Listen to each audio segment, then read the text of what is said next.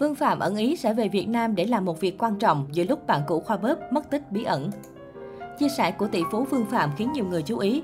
Mới đây, khi trên mạng xã hội rộ tin Khoa Pug mất tích ba tuần không thấy mặt, Vương Phạm ngay sau đó đã có động thái trên kênh YouTube của mình.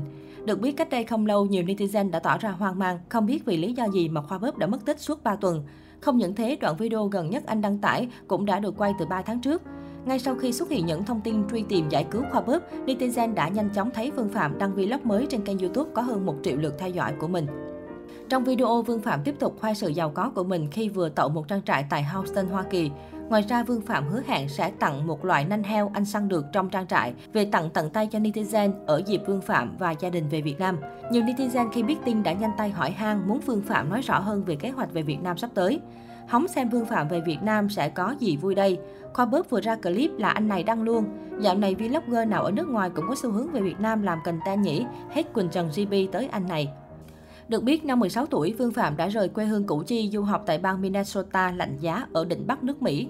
Từ một chàng trai quê không có chút vốn liếng nào, kể cả tiếng Anh, nhưng chỉ năm năm sau, Vương Phạm thành lập doanh nghiệp. Cụ thể, từ những ngày đầu đặt chân lên đất Mỹ, Vương Phạm đã thích lang thang tìm tòi bí quyết kinh doanh trên mạng. Cho đến một ngày, người em con chú có mấy cái game cũ nhờ anh bán trên eBay, giá sao cũng được, chỉ cần đưa lại cho người em năm đô la Mỹ, Vương đã bán được ba mươi sáu đô la Mỹ. Cậu không ngờ một món đồ cũ có thể bán được giá như thế. Ý định kinh doanh chính thức nảy ra trong đầu cậu học trò, Vương Phạm kêu mấy đứa em gom mua lại những game cũ của bạn bè ở trường. Sau lần đó, Vương Phạm thu lợi nhuận gần năm nghìn đô la Mỹ. Sau khi bán game cũ, anh tiếp tục lấn sân sang món đồ khác, những hàng hóa người quen mua về nhưng không sử dụng cần bán lại. Cả một chân trời mới về kinh doanh mở ra. Sau khi thành thạo cách thức mua bán, mặt hàng nào bán chạy, lợi nhuận cao, tôi chủ động tìm các nguồn hàng trên mạng, đặt mua từ gốc rồi phân loại, chia nhỏ và bán lại qua mạng. Lợi nhuận từ nhiều món hàng có thể gấp hàng chục lần giá gốc, anh kể. Tốt nghiệp phổ thông vào năm đầu đại học, Vương Phạm vẫn vừa học vừa tiếp tục buôn bán. Nhưng con đường kinh doanh không trải toàn hoa hồng.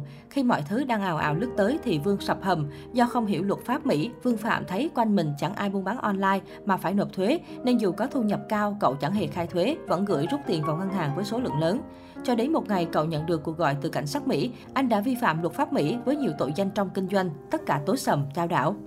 Kế đó là những tháng ngày đồng hành cùng luật sư, làm việc liên tục với cơ quan luật pháp, học hành gián đoạn, kinh doanh dang dở, tài khoản ngân hàng bị khóa hết.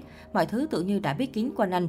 Các luật sư đã giúp tôi thoát khỏi kết cục tồi tệ nhất và những ngày tháng bão tố đó đã giúp tôi học nhiều điều về luật pháp kinh doanh của Mỹ, Vương tâm sự. Người gốc Việt kinh doanh và làm giàu trên đất Mỹ không hiếm, nhưng thời điểm ấy chưa mấy ai nghĩ đến kinh doanh kỹ thuật số. Vương Phạm quyết định gây dựng một công ty bằng mặt hàng cơ bản nhất, đó là lập website cho các tiệm nail, tiệm tóc, nhà hàng của người gốc Việt trên đất Mỹ. Sau đó dùng kỹ thuật ét e o đưa các website lên vị trí cao trên trang tìm kiếm Google. Ở thời điểm cách đây cả chục năm, việc này vẫn còn rất mới, nhất là trong cộng đồng tiểu doanh nghiệp gốc Việt tại Mỹ. Công ty khởi lập chỉ có một nhân viên chính là anh, kiêm tất cả từ kỹ thuật đến kinh doanh.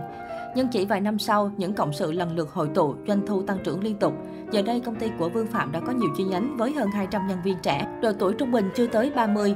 Điều đặc biệt, Vương Phạm chẳng có thú ăn chơi nào, không du ngoạn, chẳng siêu xe, không hút thuốc, bia uống hai lon là quắc. Vương Phạm sở hữu nhiều trang trại rộng hàng trăm hecta với rừng cây, hồ nước, sông suối, đầm lầy, lái xe đi cả ngày không hết. Anh gắn bó với ruộng vườn, nông trại, bởi nó gợi lại những ký ức tuổi thơ tại quê nhà. Mỗi cuối tuần, Vương Phạm cùng vợ và hai con nhỏ lăn lê đồng ruộng, tát cá, đào mương, vọc đất cho đến khi tất cả cùng bê bết sình lầy.